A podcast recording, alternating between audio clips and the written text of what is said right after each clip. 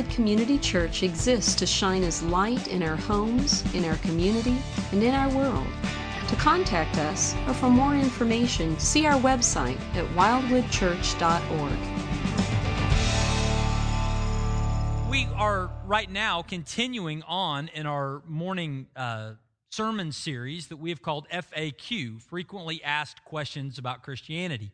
You know, Joe mentioned earlier about how uh, he had some questions about the faith and how God used this book, Case for Christ, to help answer some of those questions. And God used that as a process of leading him into a relationship with himself. And, and uh, you know, we are in this series looking at some of these questions and trying to find some answers that would help us. Questions that we have, questions that other people ask us about our faith. We've talked about the Bible and is it reliable? And we've talked about Christ. Is he the only way to salvation? And what about those that haven't heard? We're going to look at in a couple of weeks about, you know, how, uh, what about those who are suffering, who we would consider to be innocent? Why is it that innocent suffer in this world? And these are questions that you have, that I have, that, that people have asked us, and we're walking through in this series some of these questions to find some answers. And we're going to look at another of those questions this morning, the question that really pertains to salvation. Is salvation really by grace through faith? That seems too easy. We're going to look at that together today. But before we do, before we look at that, I, I want to see if I can get you all to help me with something. Um, I, I, could really use a favor, and, and, here's what I could use from you. Uh, everybody out there, if you could just get out your checkbook right now, that would be great. So just take a moment, go ahead and get your checkbook out. Uh, nobody's moving. Uh, if, if, you're, if you're new with us, you're elbowing who you came with, and so see, I told you so. This is all they want. Um, if you're if you're under if you're under 30, you're going, what's a checkbook? Um, ask somebody over 30, they'll help you out. Um, but, but, you know, go ahead and get your checkbook out. I want you to get your checkbook out. And as you have that checkbook out and as it's sitting in front of you, here is what I would love for you to do. I would love for you to make a check out to Mark Robinson. That's Mark with a K, uh, R O B I N S O N. And then if you could just put in the amount section 100 million dollars. That'd be awesome. Mark with a K, 100 million. Go ahead and fill that out. Um, and you know, here's the question: How many of you can write that check? Okay, trick question. All of you can write that check. How many of you will that check clear for? Nobody, right? I mean, that's the beautiful thing about a check. You can just write it, you can put whatever you want to on there. But what makes the check able to clear is not our ability to write it. Any of us can write a check for any amount. What makes that check clear is these magic numbers along the bottom. There's a routing number, there's an account number. And whoever receives that check will send it through the financial institution of choice, and they'll, they'll check and make sure that that routes to an account that has sufficient funds to cover that check. Now, I could write you a check for $100 million right now, it would bounce. Why? Because there's not sufficient funds in my bank account to cover that kind of a withdrawal. But if there were, if those numbers mapped to an account, you know, Bill Gates, whatever, where there's, there's a lot of money in that account, then that check could conceivably clear. That, that's what makes the difference is those routing numbers. Now, I go through all that today because I think it's a, it's a relevant example for this topic of conversation. See, when we talk about is salvation really by grace through faith, I mean, really, that, that question stems from a desire. So that sounds too easy. It sounds like salvation is, is cheap, that, that God has somehow lowered the standard and made it possible for us to purchase salvation um, with, with, without good works. But is that really what, what happened? Is salvation really something that we can earn? See, most people in the United States today believe in a heaven. Most people believe in a heaven. Many people in the United States today believe in a hell. But what is it that allows somebody to, to go to heaven? What is it that allows somebody to go to hell? The, the, the kind of the common viewpoint is that that dividing line has to do something with our good works. If, if we're good enough, we go to heaven. If we're not good enough, we go to hell. And, and but where's that line drawn? Where's that line drawn? Most people would answer that question somewhere below me, right? And most people who believe in a heaven, most people who believe in a hell, believe that they're going to heaven. And what they are, are saying when they say that is that the line that determines heaven from hell is a, is a line of good works that is something less than what I am. In other words, we have enough this is the common vernacular. We have enough good works in our own account to, to cover the check needed to purchase eternal life. But is that accurate? Is it accurate to say that you and I would have enough good works to, to have us have an entry into heaven? See, when we say that salvation by grace through faith sounds too easy, really the implication of that question is that we ought to be able to buy salvation through some other means than the grace of God. But is that accurate? Well, we're going to look at that today by, by looking into God's Word together. And, and the first place that we're going to go as we look at this question of, of how our salvation is, is, is, is uh, uh, required or, or achieved and, and what our salvation costs, how good is good enough, the first place that we're going to go to look at that is in the book of Matthew and chapter 5. So if you got a Bible, open up to Matthew chapter 5. Matthew chapter 5, 6, and 7 is a very famous section of Scripture. It's Jesus' first and longest sermon that he would give that was recorded and preserved for us today. It's called the Sermon on the Mount. And in this sermon, Jesus uh, begins it by really helping us answer the question how good is good enough how many how much righteousness do we need to have in our own account so that our check to purchase eternity will clear on the date of our death Jesus is going to clarify that question. Now, many people who think that salvation by grace through faith is, too, is, is cheap think that somehow Jesus has lowered the bar and made it very easy for people to enter into eternity in a relationship with God. But when you look at what Jesus says in Matthew chapter 5, Jesus didn't lower the bar, Jesus actually raises the bar. He raises the standard or clarifies how high the standard actually is. He clarifies how expensive entering eternity actually is. And he does this in Matthew 5, beginning in verse 20. This is what Jesus says in Matthew 5 20. He's talking to the crowd and he says, I tell you, unless your righteousness exceeds that of the scribes and the Pharisees, you will never enter the kingdom of heaven. Jesus is going to say, Salvation is very expensive. How expensive is it?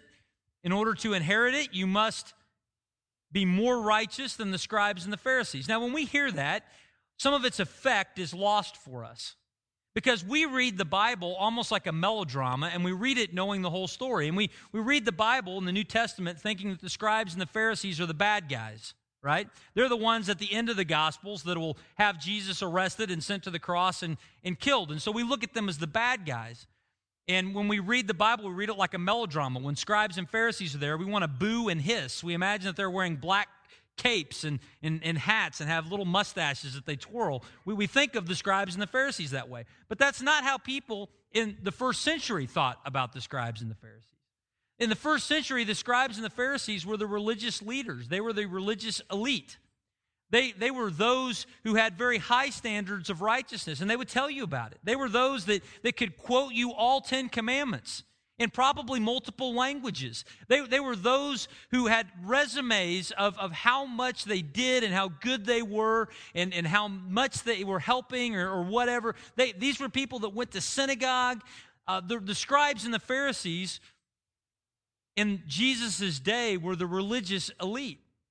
And, and Jesus says to the crowd, He says, if you want to purchase e- eternal life through your good works, guess what? You got to be better than them. And we read that and think, well, they're going to kill Jesus. We can be better than that. But the original audience heard it and they go, oh, no. Those are the best people that we know. Those are the religious people. I've got to be better than them. And Jesus says, absolutely. If you're going to purchase eternal life through your good works, you've got to be better than them. And then he goes on to clarify that and to explain it through a number of statements where he says, You have heard it said, and he probably would quote things that they had heard Pharisees teach. You have heard it said, but I say to you. The first category that Jesus gets into is the category of murder. You can imagine if Jesus were saying, okay, we're gonna, we'll start with murder. How many of you are murderers? Probably not very many hands went up around the crowd. And Jesus says this, though. He says, You have heard it said to those of old, You shall not murder, and whoever murders will be liable to judgment. But I say to you that everyone who is angry with his brother will be liable to judgment. Whoever insults his brother will be liable to the council, And whoever says, You fool, will be liable to the hell of fire. Jesus says, You want to be purchasing eternal life with your good works? Well, guess what? You, you, you have to not be a murderer, but murder not just as an external action, but murder in terms of your attitude towards those around you. If you disregard somebody else, if you have, have anger towards them that, that bruise, if, if you insult them, then guess what? You are guilty of murder in your heart. And so Jesus says the bar is not lowered, the bar is raised. Second thing he says, he says this about adultery. He says in Matthew chapter 5, 27 and 28, he says, You have heard that it was said, You shall not commit adultery. But I say to you that everyone who looks at a woman with lustful intent has already committed adultery with her in his heart. Jesus says, Okay, let's talk adultery. How many of you are adulterers? You know, not many hands went up. He says, Okay, but you're defining adultery wrong. See, adultery is not just an external action of sleeping with somebody who's not your spouse, but if you have looked on somebody with lustful thoughts, then you've already committed adultery in your heart. And in two fail swoops at the beginning of the sermon, he's got an entire crowd full of murderers and adulterers. But he didn't stop there, he kept right on going. Uh, verses 34 and 35, he's going to talk about being honest. And he says, Again, you have heard that it was said of those of old, you shall not swear falsely, but perform, but, but shall perform to the Lord what you have sworn. But I say to you, do not take an oath at all, either by heaven, uh, for it is the throne of God. In other words, he says, you know, don't just tell the truth. Don't just tell the truth when you make, you know, a, a double dog swear. Tell the truth all the time. Be honest in all of your dealings. And so, in three swoops, he's made them murderers, adulterers, and now liars. But he kept going. He's going to talk about forgiveness. And he says, You have heard that it was said in, in verses 38 and 39, you've heard that it was said, an eye for an eye and a tooth for a tooth. But I say to you, do not resist the one who is evil, but if anyone slaps you on the right cheek, turn to him the other also. If Jesus would have said, How many of you are forgiving? There probably would have been several people whose hands would have gone up. But then he said, Well, are you this forgiving? Or you're forgiving even to those who have hurt you in a very deep and a personal way. And, and suddenly people were getting a little more uncomfortable. So now they're, they're murderers, they're adulterers, they're liars, and they lack forgiveness in the basic core of their life. But then he, he kept going. Matthew chapter 5, verses 43 and 44, he goes right to the heart and he talks about the love that they have for others. He says, You have heard that it was said, You shall love your neighbor and hate your enemy. But I say to you, love your enemies and pray for those who persecute you. If Jesus had said, How many of you are loving? they would been in several hands, probably would have gone up, said, Yeah, I've taken care of my kids, and I've got the trust fund taken care of, and the, and the will, and we've got a nice place to live. And, you know, at Christmas, I buy a present for that, that family that has some needs, and they get these things taken care of. And Jesus says, Okay, but how many of you love not just your own, but how many of you love those you would consider to be your enemies? And suddenly their eyes don't meet his. And so Jesus doesn't lower the bar, Jesus clarifies how high the bar actually is. And in just a few moments, he, is, he has pointed out that the bar is so high that all of them are below it. And if they needed any further clarification to just how much good works they would need in order to purchase their eternity, Jesus makes this statement in Matthew chapter 5 and verse 48. He says, You therefore must be perfect as your heavenly Father is perfect. Now, that's a pretty high bar. Jesus set the bar or clarified just how high the bar actually is. And here was the difficulty as Jesus did that. As Jesus clarified just what was necessary in order for people to, if they were to purchase their own eternity with their own good works, there would have to be such a, a, a huge deposit um, that they couldn't ever afford it. They weren't just slightly out of reach, they were impossibly out of reach because God was asking for perfection, and they had already broken the law. They were already adulterers and liars and, and, and dishonest people and unloving people and unforgiving people. He just clarified that in the statement. And so, as Jesus is talking here in, in Matthew chapter 5, he says, The bar is really high, and guess what? You guys have already fallen short, and you can't ever get over the top. And you can imagine the feeling of those people in Jesus' day. Probably the same feeling that you're feeling right now. You know, this is a, a, a notion or an idea or a feeling that, that, that guys we can relate to. If, if your wife has ever made brownies or cookies for an event, and you come home and she's gone and the brownies are all there on the table and you walk in and you see them and you go over and you get a brownie and you eat it and then you've got chocolate kind of hanging there on the side of your mouth and then your wife comes home and she says hey i made these brownies and i have the exact number that i need for this event whatever you do don't eat the brownies what do you do guys you say okay and then you either hope she never counts them or you figure out a way to make some more brownies really fast, right? Because the bar was here and you'd already broken it. And, and that's what happened when Jesus was talking to this crowd of people. He says, Hey, the bar is here and you guys have already broken it. And they're thinking, Wow, this is terrible. We have no hope for our eternity. We have no hope of being able to purchase eternal life because it's asking for a sum of funds of righteous acts that I do not possess nor ever will be able to possess. But Jesus began this teaching with them by telling them something very important.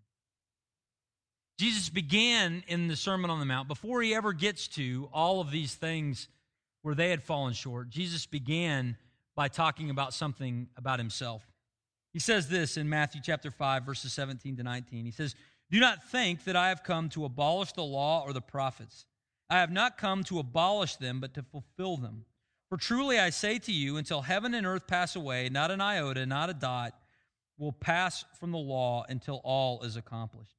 Therefore, whoever relaxes one of the least of these commandments and teaches others to do the same will be called least in the kingdom of heaven. But whoever does them and teaches them will be called great in the kingdom of heaven. See, what, what Jesus was saying was, he was saying, hey, the bar is not down here. The bar is actually up here. But guess what? I've cleared it. That's what Jesus says. He says, the bar is all the way up here, but guess what? I have fully lived into all that is taught in the law and the prophets, not just externally, but internally. Jesus says, I am fully righteous. And the bar that is up here, I'm able to clear. The, the, the, funds that are necessary to purchase eternal life through good works, there is sufficient balance in my account.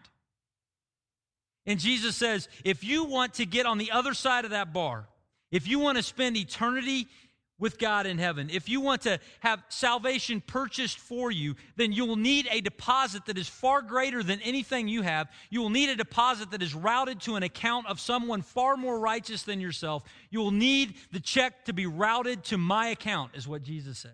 And if your check is routed to my account, then when you enter eternity, then sufficient funds could be there to make payment so that we might have a relationship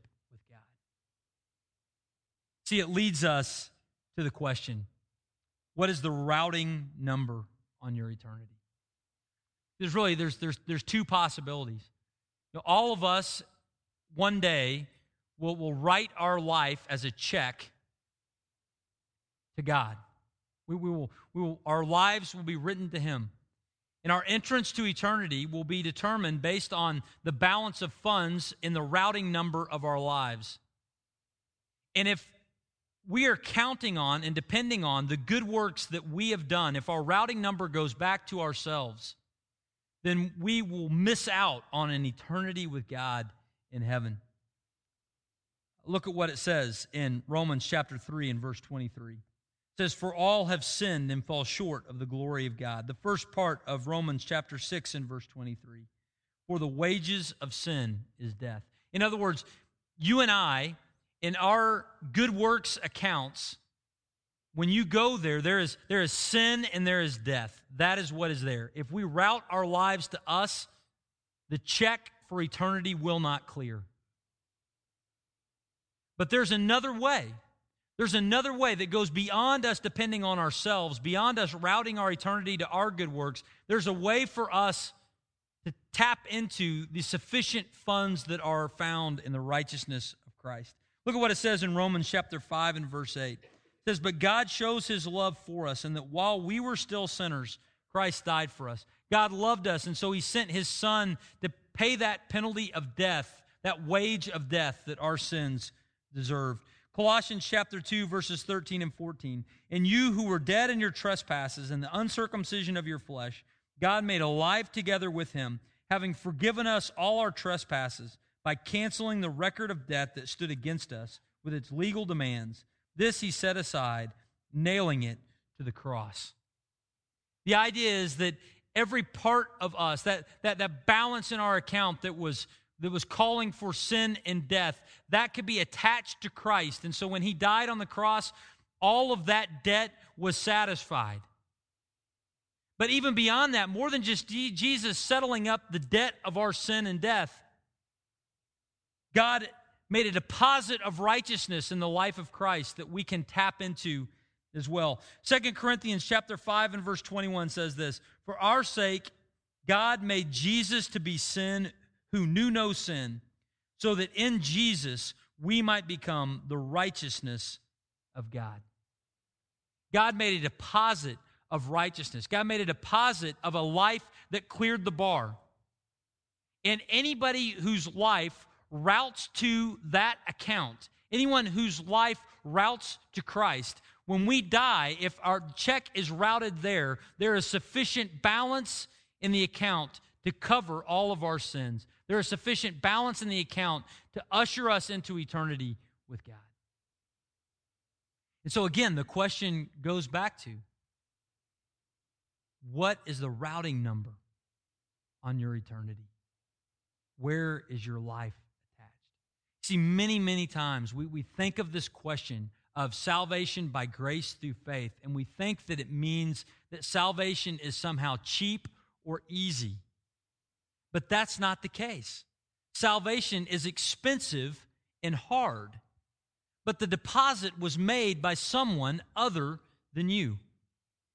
See, it was not easy or cheap for Jesus to come to this earth and to live a perfect life. It was not easy or cheap for him to forgive those who spit on him and hit him and nailed him to the cross. It was not easy for him to go through with that act of dying on the cross for our sins. It was not easy for him to be resurrected from the grave.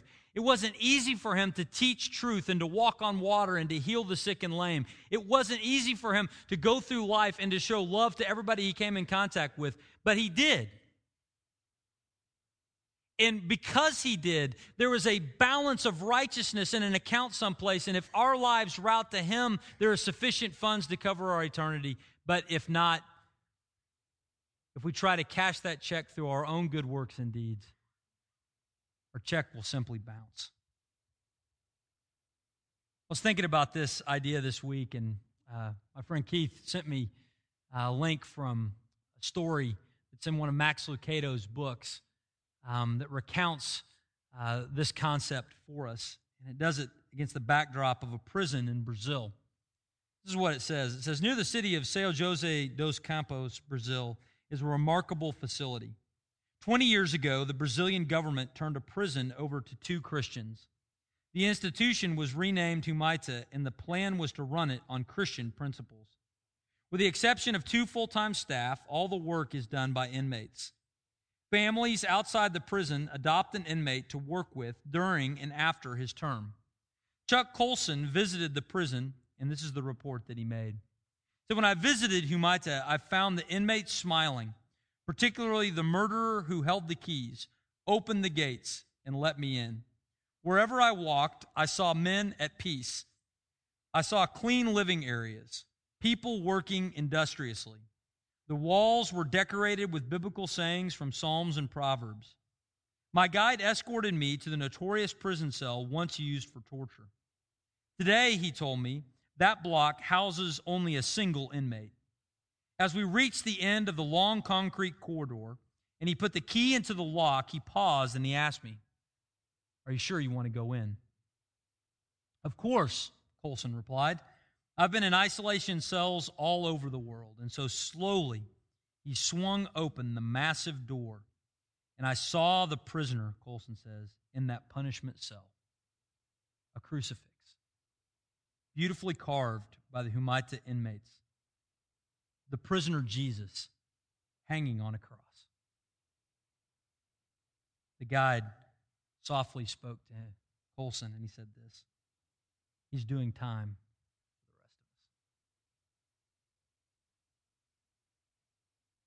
See, our salvation was not cheap and it was not easy. It's expensive and it was hard, but it's a gift. A gift that God extends to us, where Jesus took on the penalty of our sin and Jesus' righteousness could be credited to our account, sufficient payment so that we might inherit eternal life. And the question goes back to what we've asked over and over again where does our eternity route to? Our good works. That's what every other religion in the world would tell you. Route your eternity to your good works and you'll be okay. But Jesus clarified the situation in a very loving way. He said, No, it's not about you accumulating good works because you will never accumulate enough good works to purchase your eternity. It's about this deposit of the righteous life of Christ, and whoever taps into that through faith has the opportunity to inherit eternal life. This is why it says in Ephesians chapter 2 verses 8 and 9 for it is by grace that you have been saved through faith is not of yourselves as a gift of God, not as a result of works that no man should boast. It has to be by grace through faith because the standard is perfection and we have already fallen short. Now, inside your bulletin when you came in today uh, was a check. I asked earlier for your checkbook and I noticed nobody moved, but right now I want everybody to move. I want you to look in your bulletin. I want you to pull out the check that was there. As you look in your bulletin, as you, as you pull out that check, I'm going to invite the worship team to come on up. As they come up and as you reach in your, your bulletin, as you pull out this check, um, here's what I want you to see on this check. This, this check is a representative of your life. And it looks like every other check you've ever seen, except up the top, there's, there's a date, but it's not today's date that you're going to write there. It's the date of your death. We don't know that date. Maybe it will be today. Maybe it will be years and years from now. But one day, we will die. And when we die, we will write that date on the check of our life. And on that day, we will, we will, we will offer our life up as a check to Almighty God an entrance into eternity will carry a price tag of holiness or his perfection. That's what it will cost. You know, and the little line below that, it's a line that says righteousness. You can go ahead and just, just write in what, what you think that means holiness. All the things we saw about earlier, the high bar that Christ set and crossed, but all the things that were there, always loving, always forgiving, pure in both action and in thought.